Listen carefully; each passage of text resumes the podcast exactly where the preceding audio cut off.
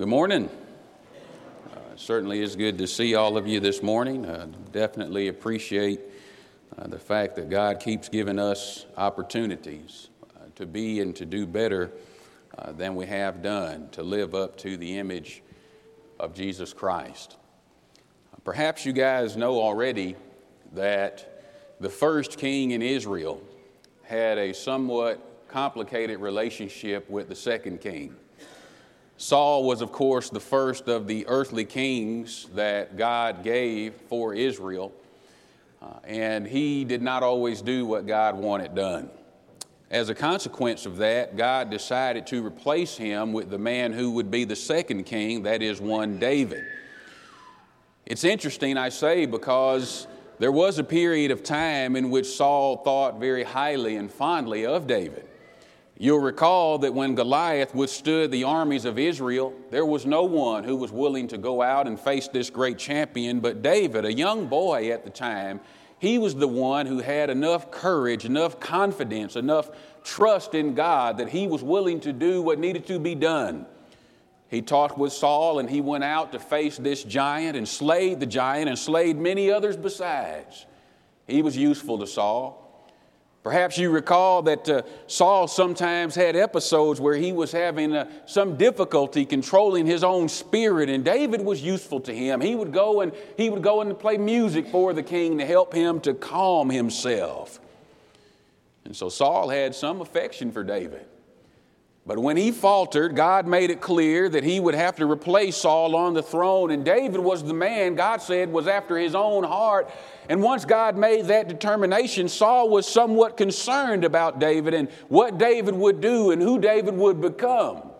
You see, Saul had his own offspring, and so surely he wanted his own children to, to sit on the throne after him. Maybe, maybe he wanted Jonathan to sit on the throne after him. That was his son. The relationship between the two men was somewhat complicated because not only did David have a relationship with Saul, but, but he had a relationship with Jonathan also, a very close one, in fact. And so, David, the one who God chose to be king after Saul, was somewhat of a threat to Jonathan, the one who Saul would have wanted to be king in his stead. Perhaps you know all of that, but I think it's worth reminding you about it as we go into this particular study together. I want you to look with me at 1 Samuel chapter 20, and I, I want us to think about a good deal of what we find in this chapter. And that background, the, the sort of complicated relationship between these three men, is sort of at the heart of what we're about to go into. Of course, the title, as you can see, is When Your Seat is Empty, and you've already heard the verse in verse 18 where reference is made to that fact. But I want us to begin. I want us to begin at verse number one. I want us to see what is taking place in the chapter so we can make some sense of what we read in verse number 18. Uh, the first thing we see in this chapter are the circumstances surrounding or the circumstances for David's empty seat. There was going to be an occasion where David's seat was going to be empty. I want us to look beginning at verse number one so we can see some of the circumstances for the empty seat. In verse number one, beginning, the Bible says, And David fled from Naioth in Ramah and came and said before Jonathan, this is Saul's son, What have I done? What is my iniquity? And what is my sin before your father that he seeks my life? And he said to him, This is Jonathan speaking to David, Far from it, you shall not die. Behold, my father does nothing, either great or small, but that he discloses it unto me. And why should my father hide this thing from me? Listen to it. It is not so. In verse number three, David sware moreover and said, Your father knows well that, that I have found favor in your eyes. And he says, lest, lest not Jonathan know this, lest he be grieved. But truly, as Jehovah lives and as your soul lives, there is but a step between me and death. Then said Jonathan to David, Whatever your soul desires, I will even do it for you. And so we're introduced to David's concern here. There was an occasion where David knew that, that he was going to be expected to be in the king's company, but, but he had some concern about his own safety because the king had tried to kill him on a previous occasion. And, and so now he comes to his best friend. He talks, to, he talks to his brother by covenant, and he says to him, Listen, what in the world is going on that, that your father is seeking to take my life? You, you know the good things, you know the service that I have have provided for him, and, and now I'm not even safe in his company. Jonathan has difficulty believing all of this. He says, Listen, it's, it's not true. If my father wanted to do you some harm, he would tell me. He's my father, and I've got this relationship with him. He trusts me. If he wanted to do anything, he says, great or small, he would let me know, and he's never said anything like this to me.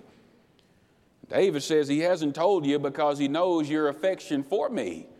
He knows our relationship. He knows how close we are, and, and He doesn't want you to worry, but I'm telling you for sure, there's but a step between me and death. Your Father's doing everything He can to, to take my life. He fears for His safety. So he has a concern. That's part of the reason that he later says uh, his seat's going to be empty. He's got some concern about his own safety, but I want you to see that he also has a matter of conscience that's weighing on him. Look at verse number five. In verse number five, David says to Jonathan, Behold, tomorrow is the new moon, and I should not fail to sit with the king at meat, but, but let me go that I may hide myself in the field unto the third day at even. Today is the first day, and tomorrow is the second, the new moon. I want to go into hiding until the day after that, until the third day. Tomorrow is the new moon. And I know that I'm supposed to be at the king's table. But under these circumstances, I, I don't think I'm going to make it. The new moon. The new moon is not as well known to Bible readers, perhaps, as uh, a term like the Sabbath. We know that the Sabbath was the seventh day of the week. It was, it was a day of corporate worship and so forth for God's people. They would, they would gather every Sabbath day. They would worship God and they would enjoy some time of, of fellowship together. Uh, the, the, the new moon is not as well known to Bible readers perhaps as the several feasts that we read about. We know that, that there were occasions outside of the Sabbath where, where Jews would come together to, to worship God and to remember some good thing, some, some great thing that God had done. They, they would remember the many blessings they had experienced by His hand. And so they would gather for those feasts, whether it was the Sabbath day or not. They would gather to, to be together and to, to worship God and to remember what God had done for them. The new moon is not as well known to Bible readers, but I want you to know this morning that it was also an occasion where where God's people would gather together to, to worship God and to serve Him. It was another occasion where, where God's people would spend time in one another's company as they spent time in the presence of God. If you don't mind, look for me, look with me in Numbers chapter 28. In Numbers chapter 28, we see the law of Moses uh, being given, of course, in uh, these books. And in Numbers 28, beginning in verse number 11. And listen, there's several places in the Old Testament you can see this. I, I just want you to see a couple. In, in Numbers 28, in verse number 11, the Bible says, And in the beginnings of your months you shall offer a burnt offering unto Jehovah, two young bullocks and one ram, seven he lambs, a year old without blemish, and three tenth parts of an ephah of fine flour for a meal offering mingled with oil for each bullock and two tenth parts of the flour for a meal offering, mingled with oil, and one or for the one ram, and a tenth part of fine flour, mingled with oil, for a meal offering unto every lamb for a burnt offering of a sweet savor, an offering made by fire unto Jehovah, and their drink offering shall be half a hin of, of, wine for a bullock, and the third part of a hin for the ram, and the fourth part of a hin for a lamb. This is the burnt offering of every month throughout the months of the year. And one he goat for a sin offering unto Jehovah, it shall be offered besides the continual burnt offering and the drink offering thereof. And so, this is one place where we can see that, that under the law of Moses, the Jews were required not to, not to worship only on the Sabbath days and, and not to worship only during these special feast occasions, but, but every month there was a gathering. Every, every new moon there was to be a gathering. It was a time of, it was a time of worship, it was a time of fellowship. If you looked at Numbers chapter 10, uh, you could see something very similar here, just a little more briefly. In Numbers chapter 10, in verse number 10, the Bible says, Also in the day of your gladness, and in your set feasts, and in the beginnings of your months, that's the new moon. You shall blow the trumpets over your burnt offerings and over the sacrifices of your peace offerings. Listen to it and they shall be to you for a memorial before your God. I am Jehovah your God. God required the people to come together for worship, but, but He required them to come together specifically as a time of memorial. This is the new moon that, that David has in his mind. And he says, Tomorrow is this occasion of the new moon, and, and I'm going to miss it. And that's weighing on his conscience. I'm supposed to be there. Apparently, there was an opportunity for for David to sit and feast with the king on this occasion. It was uh, apparently not merely a matter of a, a, vertical relationship with God. I'm gathering to worship my God, and, and David knew that. And, but apparently there was something more to it because on this occasion, apparently Saul hosted people at his table so that God's people could gather together with him. There was a, a horizontal relationship that was important as well. David says, I've got a seat at the king's table, and it's going to be empty. And that's weighing on his conscience, even under the circumstances where he knows that Saul wants to wants to kill him. David, a man after God's own heart, he took something like this quite seriously, being absent from worship, being absent from the fellowship with God's people on this occasion. For him, it was not a small matter. The idea of being absent, it apparently, it apparently weighed on him. He had his concerns, yes, he did. He also had a conscience toward God that that helped him to feel he had an obligation to be with God's people, to worship with God's people when God called for it, and to spend some time in fellowship with them on the occasion. I want you to think for a moment about his uh, consideration. I want, and by that I mean to say his being considerate under the circumstances. Saul wanted to kill David. Who among us would blame him if he simply absconded, if he fled town, if he sort of got little and out of the way so that uh, he would be safe? Who among us would think that that would be inappropriate? But, but even under all these circumstances, David is very considerate about what others might think of his absence. And so he says to Jonathan in verse number six If your father miss me at all, you notice that he's not thinking only about what God will think. God knows the circumstances. He, he's well aware of why David might not be there. He knows about the relationship between Saul and David. But, but he says, If your father misses me at all, then say, David earnestly, David begged me to leave for, he, for him so that he could go and run to Bethlehem, his city, for it is the yearly sacrifice there for all the family. If, your if your father wants to know why I'm not not there, then you tell your father I'm, I'm out of town and I'm, I'm worshiping with my family. I don't want him to think I just ran out on the worship. You tell him I'll be somewhere else worshiping with my family because it's a special time and a special occasion for us this time of year.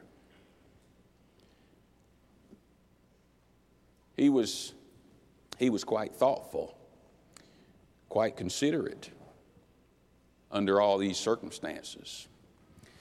I want to suggest to you that these uh, the circumstances are important because David was not the kind of person who would simply not be in worship when he could be there. That wasn't the kind of person he was. He was a man after God's own heart. He, he enjoyed occasions to, to worship God and to be in the company of, of God's people. You remember in Psalm 122 and 1, he says, I was glad when they said to me, Let us go into the house of the Lord. He wasn't the kind of man who would have been absent if he could have helped it. And so the circumstances are important, but but I want you to think about something else. It's not just the circumstances that are important, the suggestions that would have been made by his empty seat. That's what lies behind his feeling the need to give an explanation. Uh, in thinking about something like this, I'd ask you to, to ponder this thought. An empty seat says a whole lot an empty seat without a human being in it, an empty seat without life, without breath, says, an, says a great deal. And David was aware of that, and that's part of the reason that he, that he wanted to make sure that he gave explanation for his absence to Jonathan and, if need be, to, to his king. Some of the things that I see that could be suggested by David's empty seat, I want to spend some time thinking with you about. Before we do that, I'm not going to read it all to you right now, but in this chapter, you can see that beginning in verse number 7 and going on through verse number 17, David and Jonathan have some discussion about his safety. They have some discussion about their relationship, their love for one another, and, and they have some discussion about, about how things should be handled under all these circumstances. But, but then, having done all of that, if you look at verse number 18, David has told Jonathan he won't be there, and he's, he's explained to Jonathan why he won't there. Look at Jonathan's response to what he's heard from his brother in verse 18, his brother by covenant. Then Jonathan said to him, Tomorrow is the new moon, and you will be missed because your seat will be empty. Tomorrow is a day of corporate worship. It is a day of celebrating. It is a day of fellowship with God's people. Your absence, he says, matters. I don't want you to think for one moment that it won't be noticed. You are going to be missed. David thought that this was an important occasion. David understood that, that his absence was meaningful and significant, and Jonathan thought and felt the very same way. The absence of even one man from the king's table was, was not a light thing. It was not the kind of thing that would be missed. It was not the kind of thing that would be overlooked. David understood that, and so did his brother by covenant.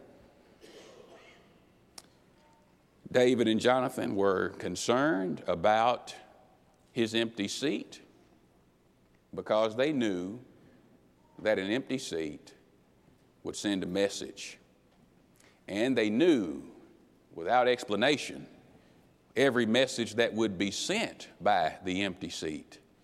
Every message was a negative one. See, it would have been possible that uh, David was absent because he was experiencing some kind of personal problem. It would have been possible that, that David was not going to be in his seat because he was ill, or maybe it was possible that his wife was ill, or maybe it was possible that his son or his children were ill or, or had been injured. You know, Saul would likely have understood if, if David's uh, wife was, was not in good health, if David wasn't there, because, well, after all, David had married his daughter. He, he may have understood if David had to attend to some illness or some injury for his children, because after all, those would have been Solomon's, uh, Saul's grandchildren. But, friends, if David was not there, one of the implications of that may well have been listen, there is something wrong with David. There is something amiss with his family. I tell you, I'm not just making that up, I'm not just pulling that out of thin air. Later, when the time for the meal came and went, and David was not present. If you look down with me for just a moment in verse 25, the king sat upon his seat as at other times, even upon the seat by the wall, and Jonathan stood up, and Abner sat by Saul's side, but David's place was empty. Nevertheless, Saul spoke not anything that day. He didn't, he didn't say anything about it, for he thought something has befallen him. He is not clean. Surely he is not clean. Listen, Saul noticed the empty seat that first day and he thinks to himself, listen, something must be wrong. David's not the kind of guy who would just run out on this occasion. He's not the kind of guy who would simply not show up because he's got something better to do. There must be something wrong with him. I'm just saying, uh, the empty seat, it was going to say something. And one of the things that it could say was that there is some kind of personal problem. Saul had that thought something must have befallen him. Could be that an empty seat suggests some kind of social problem. David was not going to be the only person to uh, gather with Saul at his table. You know, on this occasion, it would have certainly been Saul there, and David would have been there, but as you can see from the text, there were others. And so it's possible that, that an empty seat could suggest if everything is okay with you personally, if, if there's no emergency, if there's no great problem in your household, then maybe the problem is you have a difficulty with some of the others who will be gathered at the table. You know, it's hard to sit down and, and break bread and enjoy fellowship with people you don't like or respect. And so if you choose to absent yourself, uh, one of the messages that could be sent, David understood was well, well, there's some problem between you and some of the others who might gather at the table. Under these circumstances, we know for a fact that there was a social problem. There was a, there was a problem between David and Saul.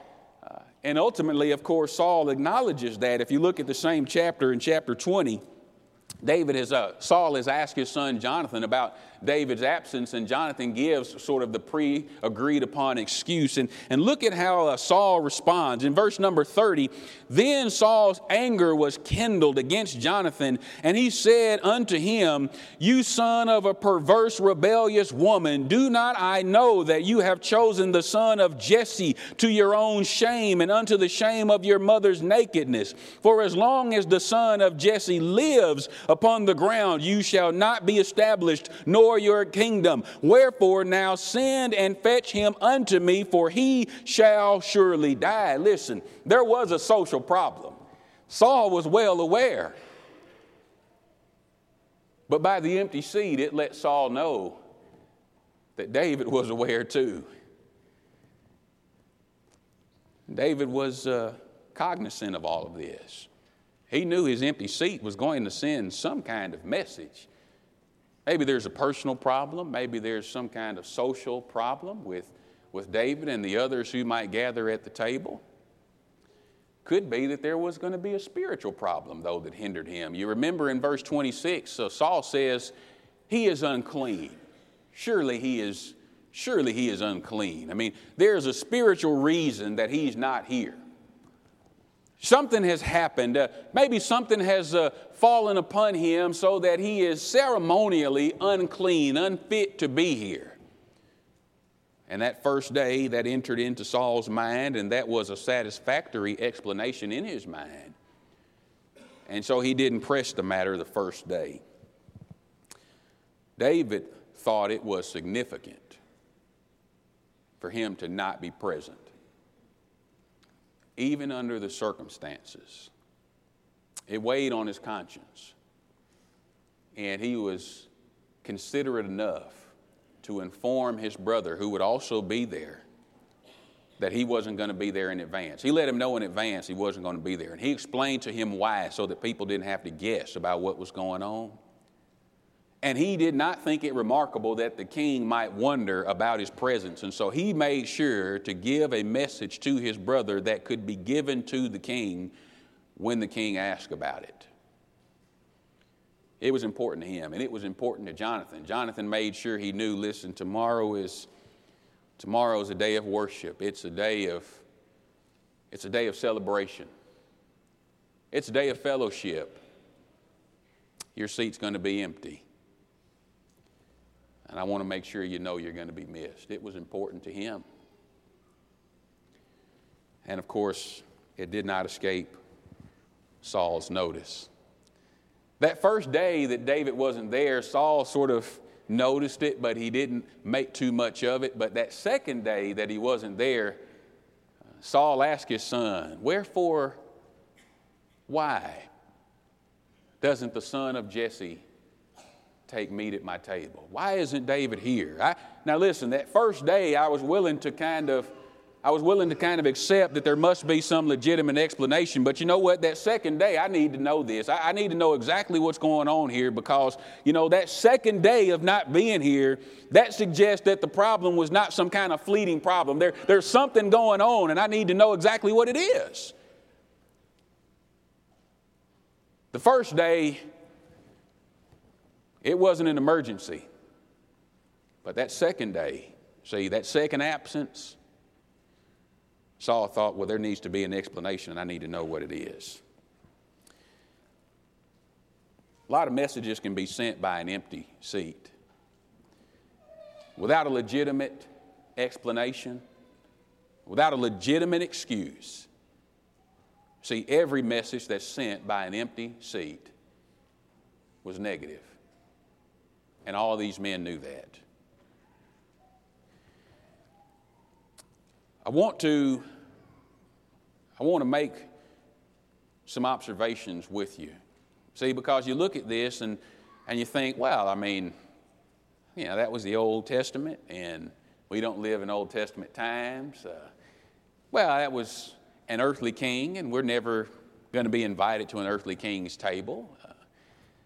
Surely there's no earthly king who's out to kill us in particular, so I Maybe I don't have to be concerned about my life being on the line if I showed up to a particular meal and so forth. So, what does all that have to do with us?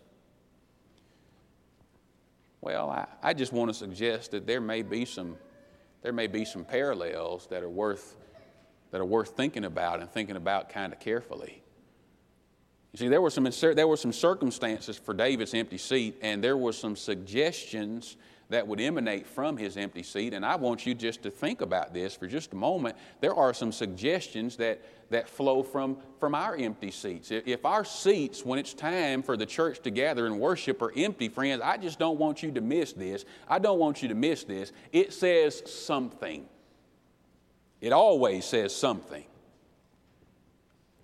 And we should never ignore that fact. Like these great men of old, I'm just I'm just thinking that we should be sensitive to our seats being empty during times of worship and times of fellowship that surround our worship. No, we don't gather uh, because it's the new moon. We don't gather because a new month begins. We don't meet on the Sabbath and we don't meet to celebrate any particular feast the way the Jews did. But you know what? We do gather on the first day of the week. We, we do gather specifically as a time of memorial and as a time of worship. We do gather, and in our gatherings, it does include times of fellowship with others who are part of God's family. Our gatherings on the first day of the week include times of gathering around the king's table. No, not an earthly king, but the king of all kings.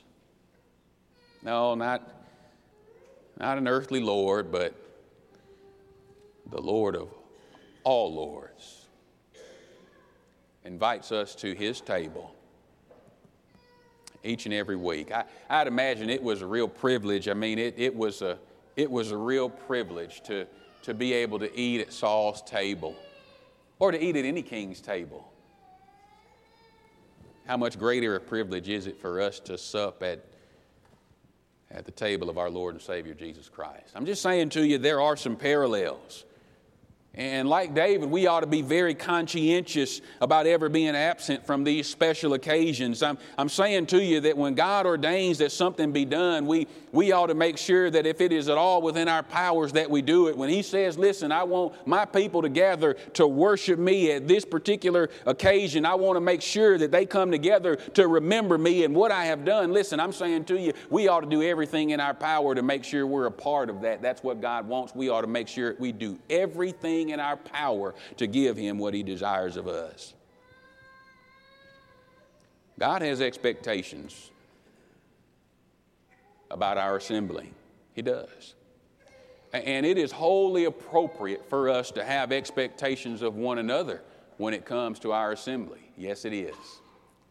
In Hebrews 10, I know you know this very well, but in Hebrews 10, verses 24 and 25, the Bible tells us, listen, that we ought not to forsake the assembling of ourselves together, as the manner of some is. But listen, we ought to be assembling as much as we can, he says, and so much the more as you see the day approaching. It ought to be important. It ought to be a priority. God expects it to be a priority, and there may be some who do not prioritize it. But the Hebrew writer says, but we ought not to be the kind of people who do not prioritize it. It ought to be a priority. God has expectations and we ought to have expectations. It's vertical, yes, it is, but it's also horizontal, isn't it? There is a strong social, communal aspect to gathering together to worship our God. Whatever the concern might possibly be that could keep one away from the assembly, I'm just suggesting that we ought to be conscientious and we ought to be considerate enough to communicate to others in advance if we're not going to be there. It should not be the case that, that people begin to wonder, well, well, what happened to this one or what happened to that one, and no one knows. Listen, we ought to expect that we will be missed, and we ought to communicate in advance so that people know why we aren't here or we aren't there. An empty seat always says something. Without legitimate explanation, it always says something negative. For example, an empty seat could possibly suggest that the absent saint is having some kind of personal problem. There is some illness, there is some infirmity. And you know what? At some time or another, we all get ill. We all have some kind of infirmity. And on those occasions, it could be significant enough that we cannot assemble. You know what? That happens. But the empty seat tells us that. It tells us that there's something that's not quite right. It could tell us that a family member is in some kind of great distress. It could tell us that a person got a flat tire on the way to services and were hindered sort of in a way that was outside of their control. It could tell us that. But it does tell us something, and it may tell us that there's some kind of personal, personal problem. A person is physically unable to attend. I once knew a brother, he's died and gone on to his reward, but he was an older man, up into his 70s. He only had one leg. He had other kinds of physical problems as well, but he only had the one leg and he used crutches to get around. It took him a lot longer to prepare to attend an assembly than it takes most of us, even those of us who are older, because of the physical ailments that he had.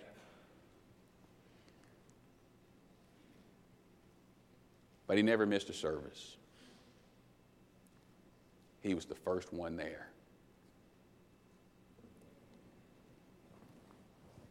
Sometimes we're, sometimes we're not well and we can't be here, but sometimes, sometimes we can be here even when maybe we think we can't.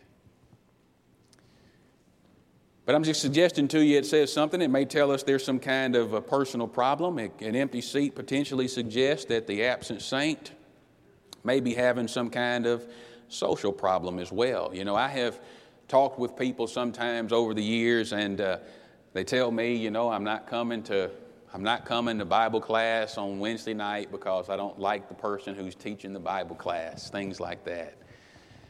Well, you know, I'll come to services if this guy is preaching, but I'm not coming to services if that other guy is preaching because that other guy didn't return an email or something one time that I sent him, and so I just don't care for that guy very much. I'm just saying to you that that empty seat says something. Now, listen, if there is a legitimate explanation for why a person isn't here, a legitimate explanation could be like the one that David gave. Listen, I'm going to be out of town worshiping with God's people in another place. Understand, that's fine. But sometimes it does not say that, and if that's not the case, there may be a social problem. You know, people, this is a big enough auditorium that people can sort of head out of a door to make sure they avoid people that they don't care for quite as much. But some people can't even make it to the building because of the social difficulties they sometimes have. An empty seat can tell us that. Sometimes an empty seat demonstrates there's an empty heart, a heart that is void of, that is void of compassion and love for the brethren, a heart that does not rejoice in the fellowship and care of the church, a heart does not, that is not compelled to try at all times to encourage other people. Familiarity and fellowship are a natural part of gathering together at a common table. And if there are social issues amongst people, that hinders their assembly. An empty seat could suggest that a saint is having some kind of spiritual problem. I, listen, I don't want to make too much of this, but I do want to say this. One of the first signs of straying spiritually is an absent seat, an empty seat. That's one of the first signs that somebody is not doing very well spiritually, and there are all kinds of reasons for that. Somebody could be struggling with their faith. They have a weak faith, and they're not all that inclined to do what is necessary to strengthen their faith. But an empty seat can say a lot spiritually. It may tell us that a person has a weak faith. It could tell us that, that a person is not getting something important, at least they don't perceive it, out of the corporate worship services. I've talked with people many times who've said things to me like, I don't get anything out of the services. Well, listen, it may actually be true that they're not getting anything out of the services. That may actually be true. But we've got to ask ourselves why? Now, it may be that the services are not very robust, the services are not very orderly, right? The people are not conducting themselves in the assembly the way that they should. That's all possible.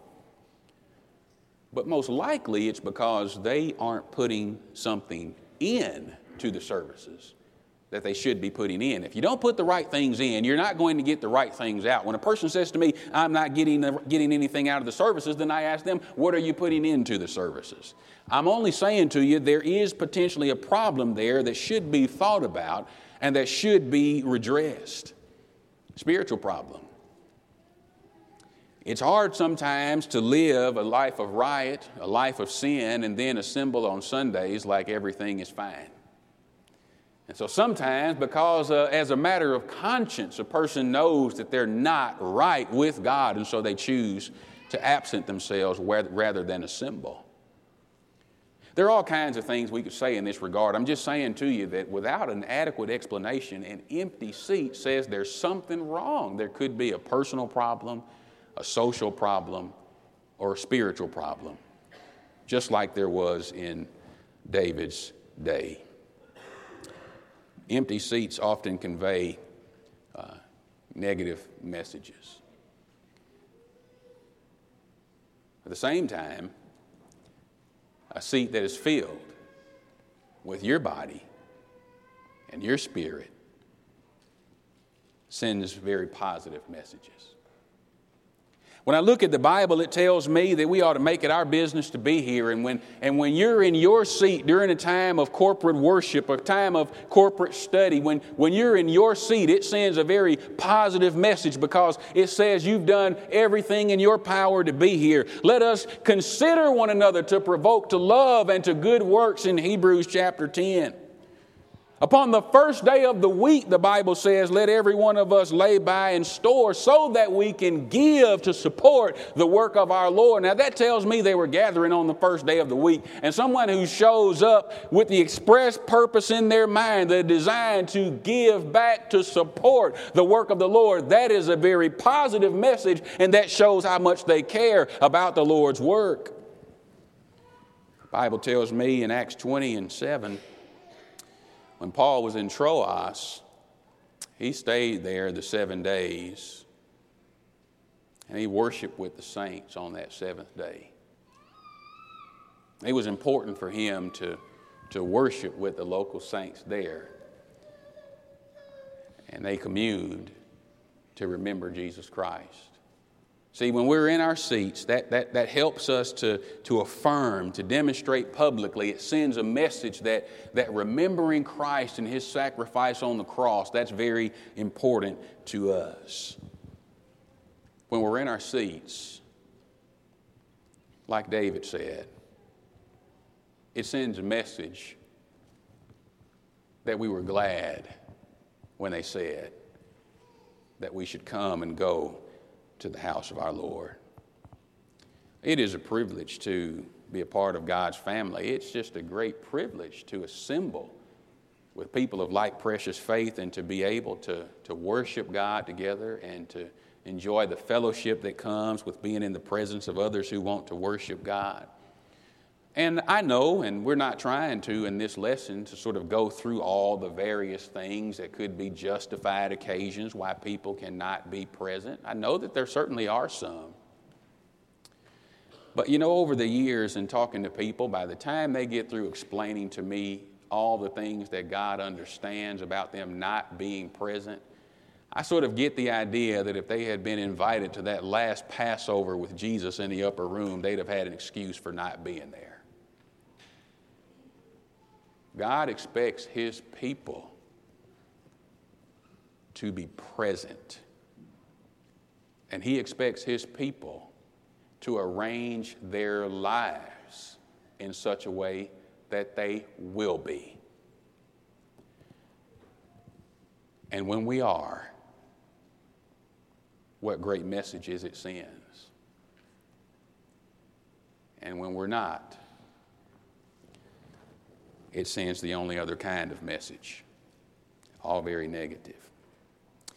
So, the next time someone is trying to kill you, we will understand if you can't make it. We'll understand if you can't make it to be with us here. Head up to Birmingham and worship with family there. We understand. But short of that, friends, I just want to encourage you don't, don't ever take your presence too lightly. Your presence is vital. And if your seat is empty, you're missed. You're missed. Jesus Christ, He's the Son of God. He died for me, He died for you, and He's the one who says, Do this in remembrance of me. You make sure you're here, and you make sure you observe this memorial. You gather around my table with other people who also want to remember me. You do this to show my death until I come again. You do this with consistency, you do this with conviction, and you do it. He's the one who calls us to assemble. And I guess we'll have to explain it to him ultimately if we have something else to do. He's the one who died for us. He's the one who invites us to come. And we come because we love him and we love one another. If you believe in Jesus Christ, you have to make some changes, of course. You repent of your sins, decide to live your life the way he wants it lived. You confess with your mouth that you do believe in him and you submit to baptism, He'll wash your sins away, usher you into the kingdom so that you can sit at His table. He says, I won't, I won't partake of the fruit of the vine again and take, until I take it new with you in my Father's kingdom, in the church, in the church. So if you would like to become a part of His kingdom, if you'd like to sit at His table, we can help you with that if you